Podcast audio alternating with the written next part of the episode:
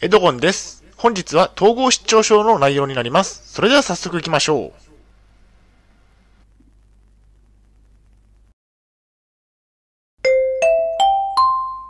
はい、H キャップチャンネルにようこそ。えー本日の内容ですが、えー統合失調症の被害妄想でアパートの隣人に狙われていると思い込んだお話、深掘りといった内容でお送りしたいと思います。前提条件としましては、現在私は統合失調症を患っています。精神病院に3年間入院をしていました。借金がありますね。大変申し訳ないんですが、ポッドキャストの方は写真が見れないのでご了承ください。それではコンテンツですね。丸1番で被害妄想でアパートの隣人に狙われている。丸2番で八つ当たりだけはしないように。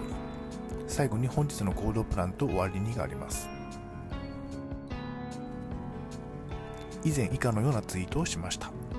被害妄想も大変な症状です。アパートの隣人に狙われているなどと考えてしまうと、常にアパートの隣人を警戒することになり、疲れ果ててしまうでしょう。もしくは隣人に八つ当たりをするかもしれません。このツイートについて深掘りをしていきます。ではまず丸一番の被害妄想でアパートの隣人に狙われていることについて。これは統合失調症の被害妄想と。統合失調症を患うと被害妄想を感じやすくなります。誰かにストーカーされている。自分の考えが読まれている。悟られ、えー盗聴盗撮されている。アパートの隣人に狙われているなど被害妄想にはいろいろありますね。これらの症状は被害妄想で症状を感じられたらすぐに精神科を受診する必要があります。放置すると悪化するだけですね。アパートの隣人に狙われる。さて今回の本題のアパートの隣人に狙われているという思い込みは辛いですね。自分が住んでいるアパートが脅かされているため落ち着いて眠ることもできなくなるでしょう。アパートの隣人が暴力団だと思い込みいつか殺されるのではないかとビクビクしますね。暴力団が鍵をこじ開けて中に入ってくると妄想するわけですね。典型的な被害妄想ですね。対策はお薬を飲むこと。アパートで落ち着けなくなったらどんどん症状は悪化していきます。精神科でお薬を処方してもらいしっかりと治療しましょう。お薬を飲んでしばらくすると心が落ち着いてくるでしょう。常に人によってはお薬が合わずに副作用が強く出たり量が足りなかったりする場合もあるため主治医と相談をしながらお薬を調整しましょう。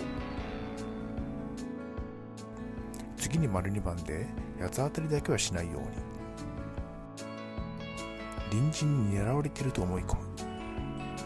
本人は隣人に狙われていると思い込んでいるので隣人にたまたま会った時に八つ当たりをしてしまいがちです。しかし冷静になって考えれば隣人はあなたのことを狙ってはいないということです。八つ当たりはしてはいけません。まあ統合失調症という病気があなたに被害妄想をさせているだけなのです。お薬を飲むのが一番の解決法になるでしょう。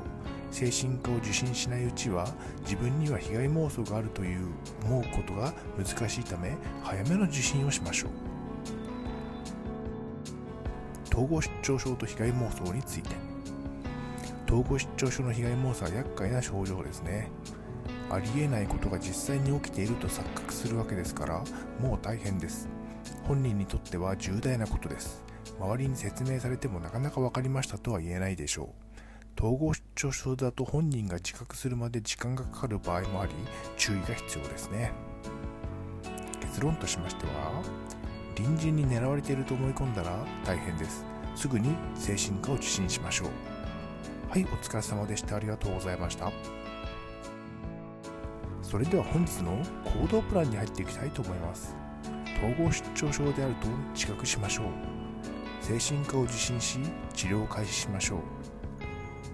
隣人に狙われていると本気で思い込んだら大変です。しっかり治療を開始して治しましょう。それでは本日の振り返りに入っていきたいと思います。本日は統合失調症の被害妄想でアパートの隣人に狙われていると思い込んだお話深掘りといった内容でお送りしました。丸一番では被害妄想でアパートの隣人に狙われている。ただの被害妄想である。丸2番で八つ当たりだけはしないように精神科で治療を開始することをお送りしました。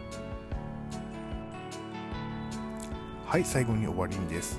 最後までご覧いただきありがとうございます。ブログエチケッポンを3年間運営しています。Twitter もやっています。チャンネル登録いいねボタンを押していただけると嬉しいです。また次の動画ポッドキャストでお会いしましょう。